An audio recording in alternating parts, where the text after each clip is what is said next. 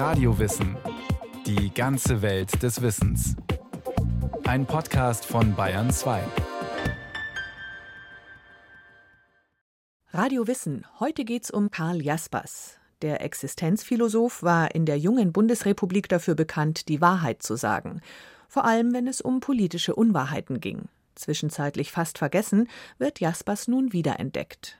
Elke Worg porträtiert einen unbequemen Philosophen, der heute sehr aktuell ist. Das geistige Niveau ist in den letzten halben Jahrhundert, wenigstens in Deutschland, enorm gesunken. Dieses harsche Urteil fällte der Philosoph Karl Jaspers anlässlich seines 80. Geburtstags. 1963 war das, und es handelte sich nicht um die einzige Aussage, mit der sich Jaspers bei seinen eigenen Landsleuten unbeliebt gemacht hatte. Zu diesem Zeitpunkt lebte Jaspers, einer der bekanntesten Intellektuellen der noch jungen Bundesrepublik, schon längst in der Schweiz. 1948 war er einem Ruf der Universität Basel gefolgt. Später nahm er sogar die Schweizer Staatsbürgerschaft an. Das ist ja schon ein sehr weitgehender Schritt meint Markus Enders, Professor für christliche Religionsphilosophie an der Albert-Ludwigs-Universität Freiburg. Und das entsprang seiner Enttäuschung über die Entwicklung des Nachkriegsdeutschlands und seiner Überzeugung, dass er dort in der Schweiz für seine freiheitlichen Ideen die bessere Umgebung, den größeren Widerhall, breitere Zustimmung erfuhr. Markus Enders ist zugleich einer der beiden Forschungsstellenleiter der Karl Jaspers Gesamtausgabe, 2012 haben die wissenschaftlichen Akademien in Heidelberg und Göttingen mit dem ehrgeizigen Gemeinschaftsprojekt begonnen. Das kommentierte umfangreiche Werk des Existenzphilosophen soll 2030 fertiggestellt sein. Eigentlich war Karl Jaspers ein sehr sesshafter Mensch. Vor seiner Übersiedlung in die Schweiz hatte er mehr als 40 Jahre in Heidelberg gelebt. Den Ruf nach Basel nahm er 1948 nicht nur aus beruflichen Gründen an, sondern auch, weil er es seiner jüdischen Frau nicht länger zumuten konnte und wollte, in Deutschland zu bleiben, nach allem, was während des Dritten Reichs dort geschehen war. Geboren und aufgewachsen aber war der umstrittene Philosoph in Oldenburg. Eigenwillig, von klein auf. Ich war ein Störenfried. Ich hatte andere Gesinnungen. Er kam aus großbürgerlichen Verhältnissen. Sein Vater war Bankier, der mit Mitte, Ende 30 so viel verdient hatte, dass er sich aus dem Öffentlichen zurückziehen konnte. Und diese Haltung eines englischen Gentleman, was in Oldenburg durchaus typisch ist, sagen eines Privatiers, der für sich lebt, sich selber Ziele setzt, hat Karl Jaspers in einer gewissen Weise übernommen. Das heißt, die Idee der Freiheit kommt auch aus der Lebenshaltung des Elternhauses, aus dem souveränen, auf sich stehen des Vaters, nicht nur aus der Philosophie. Ein Affront sei dies in den Augen der Lehrkräfte gewesen, so Matthias Burmuth. Er ist Professor für vergleichende Ideengeschichte an der Universität Oldenburg. Als Vorsitzender der Karl Jaspers Gesellschaft leitet er auch das Karl Jaspers Haus in Oldenburg. In der alten Villa ist die gesamte Jaspersche Arbeitsbibliothek untergebracht. Mehr als 12.000 Bände finden sich hier, in derselben Anordnung, wie sie der Philosoph an seinem letzten Wohnort Basel hinterlassen hatte. Die Bücher sind mit unzähligen Randnotizen versehen, denn Jaspers las stets mit dem Bleistift in der Hand. Eine wahre Schatzkiste für Jaspers Forscher wie Dirk von Fahrer. Er gehört zu den Mitarbeitern der Karl Jaspers Gesamtausgabe. Häufig hat er auch Parallelausgaben gemacht, dass er in verschiedenen Ländern, also einmal bei Artemis in der Schweiz und bei Pieper in München, seine Bücher rausbrachte und die mussten dann gegenseitig versprechen, dass sie nur dort, wo sie durften, auch sie vertreiben würden. Diese Liberalisierung des Buchhandels, die war zwar immer im Gespräch, aber hat dann doch viel länger gedauert, als geplant war. Und der Artemis Verlag hatte auch vorgehabt, in Deutschland eine Filiale zu gründen. Und dann hat der Chef des Artemis Verlag, den Jasper so ein bisschen hingehalten, hat gesagt, warten Sie noch ein paar Monate, dann machen wir in Deutschland eine Filiale auf und dann ist das sowieso alles kein Problem. Und dann sagte Jaspers aber wieder, ich muss jetzt in Deutschland wirken mit meinem Buch und ich kann nicht länger warten. Und wie Jaspers wirkte. Er verstand sich als philosophischer Schriftsteller, dessen Denken von Max Weber und Immanuel Kant geprägt war. Bestseller waren unter seinen Büchern. Jaspers gehörte zu den meistgelesenen Philosophen der frühen Bundesrepublik. Und doch, Als Karl Jaspers 1969 in Basel starb, begann sein Stern zu sinken.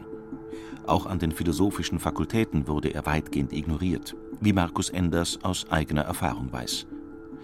Die Gesamtausgabe soll den bedeutenden Philosophen wieder ins Bewusstsein der Öffentlichkeit rücken. Schließlich, so Enders, sei Jaspers nach wie vor aktuell. Für ihn liegt das Faszinosum der Jasperschen Existenzphilosophie unter anderem im Kommunikationsverständnis des Philosophen. Jaspers war der Ansicht, dass man versuchen soll, möglichst vorurteilsfrei dem anderen zu begegnen und die Bereitschaft mitzubringen, auch wirklich substanziell von den anderen Kulturen, von den anderen Religionen, Überzeugungen und so weiter lernen zu können. Also nicht nur das, wovon man selbst überzeugt ist, bestätigt zu finden, sondern Neues hinzuzulernen, sich bereichern zu lassen, bereichert aus diesem Gespräch, aus dieser Kommunikation hervorzugehen. Das ist eine Grundvoraussetzung für einen gelingenden Dialog der Kulturen miteinander, auch für die interkulturelle Philosophie. Jaspers wollte keine abgehobene Philosophie betreiben, sondern eine, die auch der interessierte Laie verstand. Zu seinem Kommunikationsideal gehörte es daher auch, sämtliche Medien zu nutzen, um seine Gedanken zu verbreiten. Er, der selbst kein akademischer Philosoph war, vertrat die Ansicht, dass jeder Mensch, der sich mit existenziellen Fragen beschäftigt, schon ein Philosoph, eine Philosophin sei. Und wer täte das nicht irgendwann in seinem Leben? Das heißt, es gibt ein genuin philosophisches Bedürfnis, sich über die Wirklichkeit im Ganzen, über die Welt im Ganzen zu orientieren. Zum Beispiel die Frage zu stellen, warum bin ich gerade an diesem Ort der Welt? Wie ist der Zusammenhang meiner Kultur, meiner geistigen Herkunft und so weiter mit anderen Kulturen? Karl Jaspers stellte sich die Frage nach dem Sinn des Lebens schon früh. Denkend wollte er die Welt begreifen. Doch erst auf Umwegen gelang es ihm, die Philosophie auch zu seinem Beruf zu machen. Das Jurastudium gab er auf und wechselte zur Medizin, obwohl er zu diesem Zeitpunkt schon ahnte, dass er dem anstrengenden Arztberuf nicht gewachsen sein würde. Denn Jaspers litt von Jugend an unter einer chronischen Lungen- und Herzkrankheit. Nur gut, dass das Vermögen seiner Eltern ihm ein zumindest finanziell gesichertes Dasein ermöglichte. So konnte Jaspers nach Abschluss des Medizinstudiums als unbezahlter wissenschaftlicher Assistent an der psychiatrischen Klinik in Heidelberg arbeiten. 1913 schaffte er sich mit seinem Lehrbuch von der allgemeinen Psychopathologie in der Fachwelt einen bleibenden Namen. Jaspers trug mit diesem Werk dazu bei, dass die Psychiatrie als Wissenschaft allmählich anerkannt wurde. Denn die steckte Anfang des 20. Jahrhunderts noch in den Kinderschuhen. Das Buch gilt noch heute in der Psychiatrie als herausragendes Lehrbuch. Jaspers war es gelungen, die verschiedenen Forschungsansätze systematisch zu ordnen und Grenzen wie Möglichkeiten der einzelnen Untersuchungsmethoden in der Psychiatrie deutlich zu machen. Auf welchem Weg haben wir Zugang zu Menschen? Wir haben einen biologisch erklärenden Zugang, aber auch einen psychologisch verstehenden Zugang. Und diese einfache Unterscheidung hat sein gesamtes Buch geprägt und ihm einen Stand im Fach gegeben. Und gleichzeitig war sie dann die Brücke, die erlaubte zu sagen, die Philosophie ist sich bewusst, wir brauchen auch psychologische Einsichten. Wir haben in Heidelberg einen Psychiater, der in diesem Sinne philosophisch-psychologisch versteht. Könnte dieser Experte aus der Psychiatrie nicht der Psychologe bei uns Philosophen werden? Für Jaspers wurde der Ausflug in die Psychiatrie zum Sprungbrett in die Philosophie. Vor seinem psychologischen Hintergrund arbeitete er sich nun Stück für Stück in die Fragestellungen der Philosophie ein. Und deren erstes Erzeugnis war eben seine Arbeit Die Psychologie der Weltanschauung 1919, die in sich mit dem Begriff der Grenzsituationen im Zentrum schon ein philosophisches Buch ist. Ein Grenzgänger war er, gereift an den Grenzsituationen seines Lebens. Mag Karl Jaspers auch vielen unbekannt sein, die Grenzsituation, ein Begriff, den er selbst prägte, hat Eingang in unsere Alltagssprache gefunden. Die Grenzsituation ist ein Kernelement der Jasperschen Existenzphilosophie. Jeder Mensch wird im Laufe seines Lebens mit Situationen konfrontiert, in denen er erkennen muss, dass er das, was ihm widerfährt, aus eigener Kraft nicht verändern kann. Krankheit, Leid, Tod, aber auch die Auseinandersetzung mit Schuld können den Menschen an seine Grenzen bringen. Als Philosoph beschäftigte Jaspers die Frage, wie sich der Mensch angesichts solcher Situationen verhalten solle. Ignorieren? Verdrängen? Verzweifeln?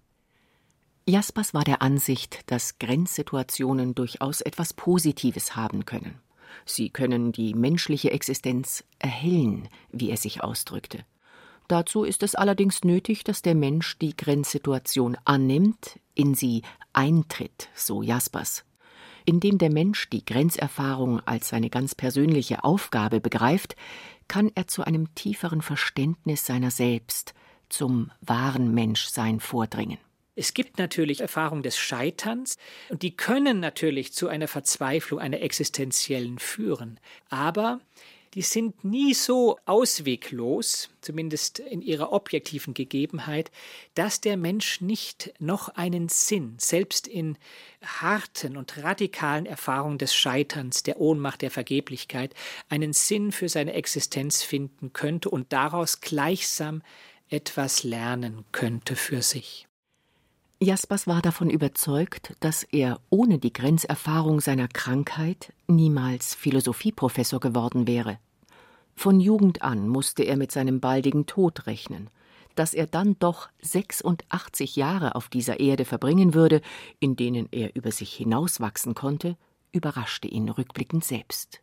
Wie war es möglich, dass ein kranker Mann, der Monate, manchmal ein Jahr fast nicht recht arbeiten konnte, immer Störungen hatte, ernsthafte Störungen, der ausgeschlossen war von der normalen Geselligkeit und der normalen Öffentlichkeit, überhaupt das erreichen konnte.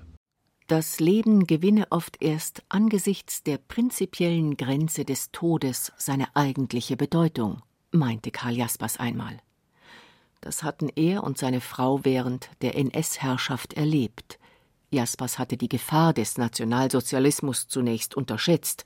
Er hielt sie nur für eine Operette, wie er sich seiner Meisterschülerin Hannah Arendt gegenüber äußerte. Als sich sein früherer Weggefährte Martin Heidegger 1933 öffentlich zum Nationalsozialismus bekannte, gingen Jaspers allmählich die Augen auf. Er brach den Kontakt zu Heidegger rigoros ab. Dabei verband die beiden Existenzphilosophen anfangs eine tiefe Freundschaft. Und während sich Heidegger mit Hilfe der Nazis zum Rektor der Freiburger Universität wählen ließ, wurde Jaspers aufgrund seiner Ehe mit einer jüdischen Frau zum Schweigen verdammt. Als die Gefahr einer Deportation ab 1942 immer wahrscheinlicher wurde, planten Karl und Gertrud Jaspers für diesen Fall ihren Suizid. Die Rechtfertigung dafür fand Jaspers in seiner eigenen Philosophie, erläutert Matthias Bohrmuth, der nicht nur Kulturwissenschaftler, sondern auch Medizinethiker ist. Er promovierte über Karl Jaspers und die Psychoanalyse und habilitierte sich mit einer Arbeit über suizidales Denken im 20. Jahrhundert. Der Jaspers-Forscher weist darauf hin, dass sich der Philosoph schon in früheren Jahren ausführlich mit dem Für und Wider eines Freitods auseinandergesetzt habe und zu dem Schluss kam: Die Freiheit des Einzelnen muss auch in einer solchen Grenzsituationen, wo der Tod droht oder droht, in unwürdigen Verhältnissen weiterzuleben, erlauben, sich zu entscheiden, eher das Leben sich zu nehmen, als sowohl dem fremdverfügten Tod als auch unwürdigen Lebenszuständen ausgesetzt zu sein. Aus der Hofapotheke in Heidelberg hatte sich das Ehepaar Jaspers sechs Ampullen mit Zyankali kommen lassen. Der Einmarsch der Amerikaner verhinderte die anstehende Deportation. Die Zyankali-Ampullen liegen heute unversehrt in einer der Vitrinen im Karl-Jaspers-Haus in Oldenburg. Während seiner Zwangspensionierung lebte Karl Jaspers zurückgezogen in seinem Haus neben der Universitätsbibliothek in Heidelberg. Um seinem Tag eine Struktur zu geben und um nicht zu verzweifeln, arbeitete Karl Jaspers im Stillen weiter, nicht wissend, ob und wann seine Schriften wieder veröffentlicht werden könnten. Er beschäftigte sich mit den großen Kulturen und Religionen des Ostens und entwickelte die Idee einer Weltphilosophie. Jaspers Kenner sehen darin die Basis für einen interkulturellen und interreligiösen Dialog. In diesem Zusammenhang entwarf Karl Jaspers auch die These von der Achsenzeit. Auch das ein Begriff, den Karl Jaspers geprägt hat.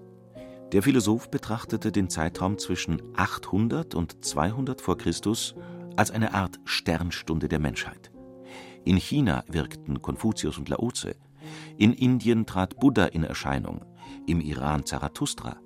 In Israel sorgten die Propheten für eine Neuorientierung und in Griechenland machten Philosophen und Gelehrte von sich reden. Jaspers Theorie geht von der Annahme aus, diese Kulturkreise haben sich unabhängig voneinander entwickelt. In ihnen ist so etwas wie das geistige Erwachen der menschlichen Person, die geistige Grundlegung des Menschen als Existenz hat sich in ihnen ereignet. Und deswegen spricht er von diesen Kulturräumen als ja, denjenigen Kulturräumen, die die Achsenzeit der Menschheit, also die Mitte sozusagen der kulturgeschichtlichen Entwicklung der Menschheit markieren.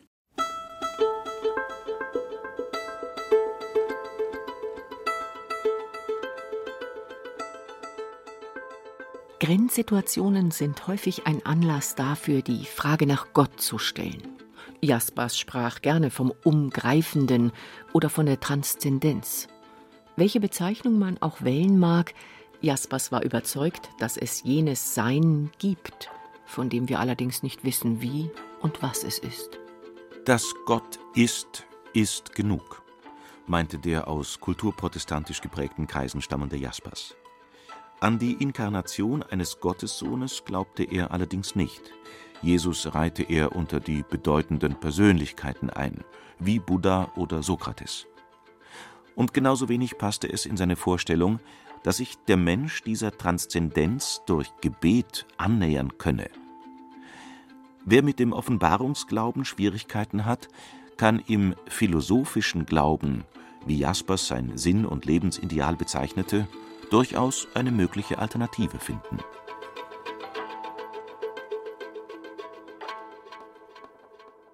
Nach dem Zweiten Weltkrieg trat Jaspers vor allem als politischer Schriftsteller in Erscheinung. Immer wieder äußerte sich der hünenhafte Philosoph mit dem markanten Kopf zu den brennenden Fragen seiner Zeit.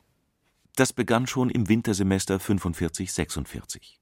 Der Existenzphilosoph wurde nach dem Krieg mit dem Wiederaufbau der Universität Heidelberg beauftragt.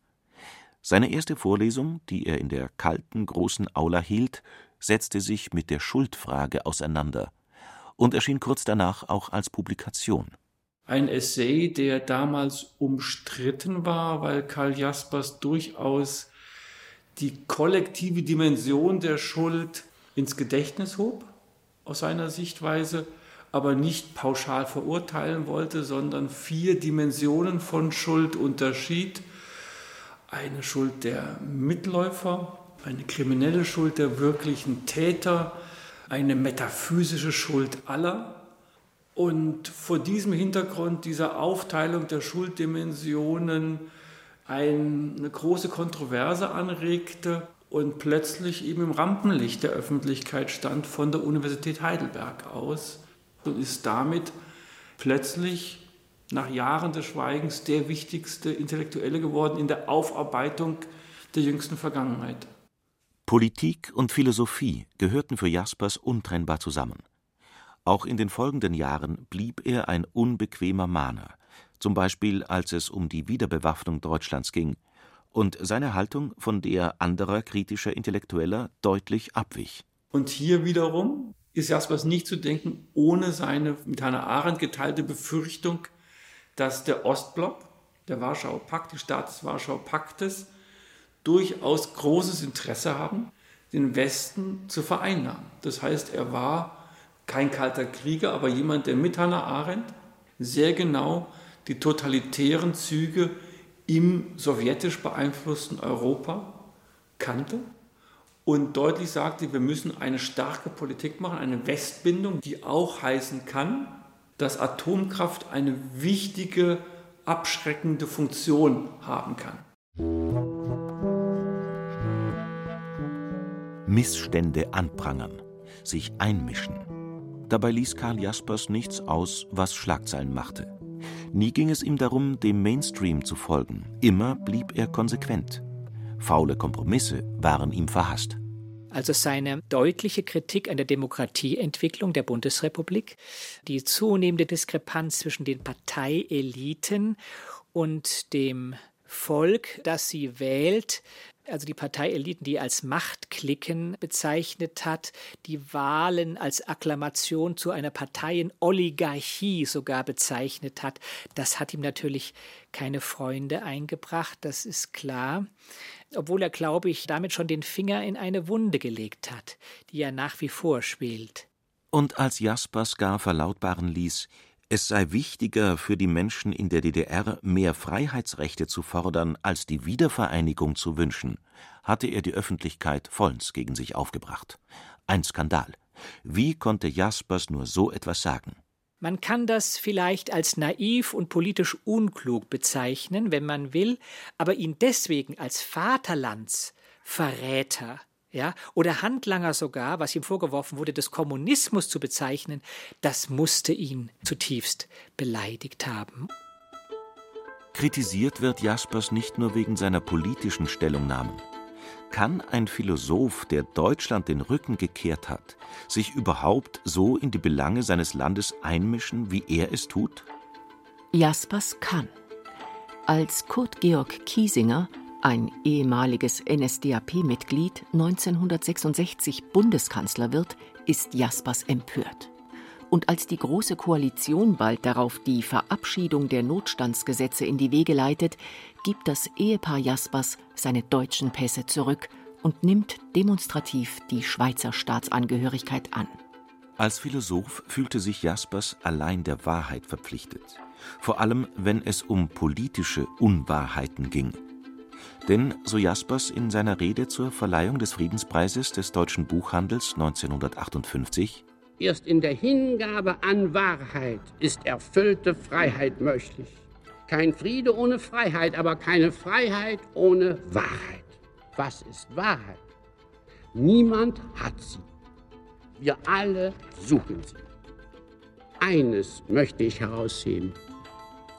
Wahrheit liegt nicht zuerst im Inhalt, sondern in der Weise, wie dieser Inhalt gedacht, aufgezeigt und diskutiert wird, in der Denkungsart der Vernunft. Die Vernunft ist das integrative Band. Wahrheit ist ja etwas Überindividuelles etwas Verbindendes. Die echte Wahrheit ist nicht nur die Wahrheit des Einzelnen. Es ist die umspannende, sozusagen, allumfassende Wahrheit, die alles zu integrieren vermag. Die können wir natürlich nicht objektivieren und nicht vollständig erreichen, uns ihr aber anzunähern versuchen, mittels der Vernunft als dem Wahrheitsorgan des Menschen. Das hat Jaspers gewollt und ich denke auch nach Möglichkeit praktiziert. Wahrheit ist, was uns verbindet, sagte Karl Jaspers einmal. Während jener inneren Immigration in Heidelberg, als er weder lehren noch publizieren durfte, schrieb er sein mehr als tausend Seiten umfassendes Werk von der Wahrheit. Dieses Thema stand bis zu Jaspers Tod wie ein Leitstern über seinem Leben. Ein höchst merkwürdiges Leben.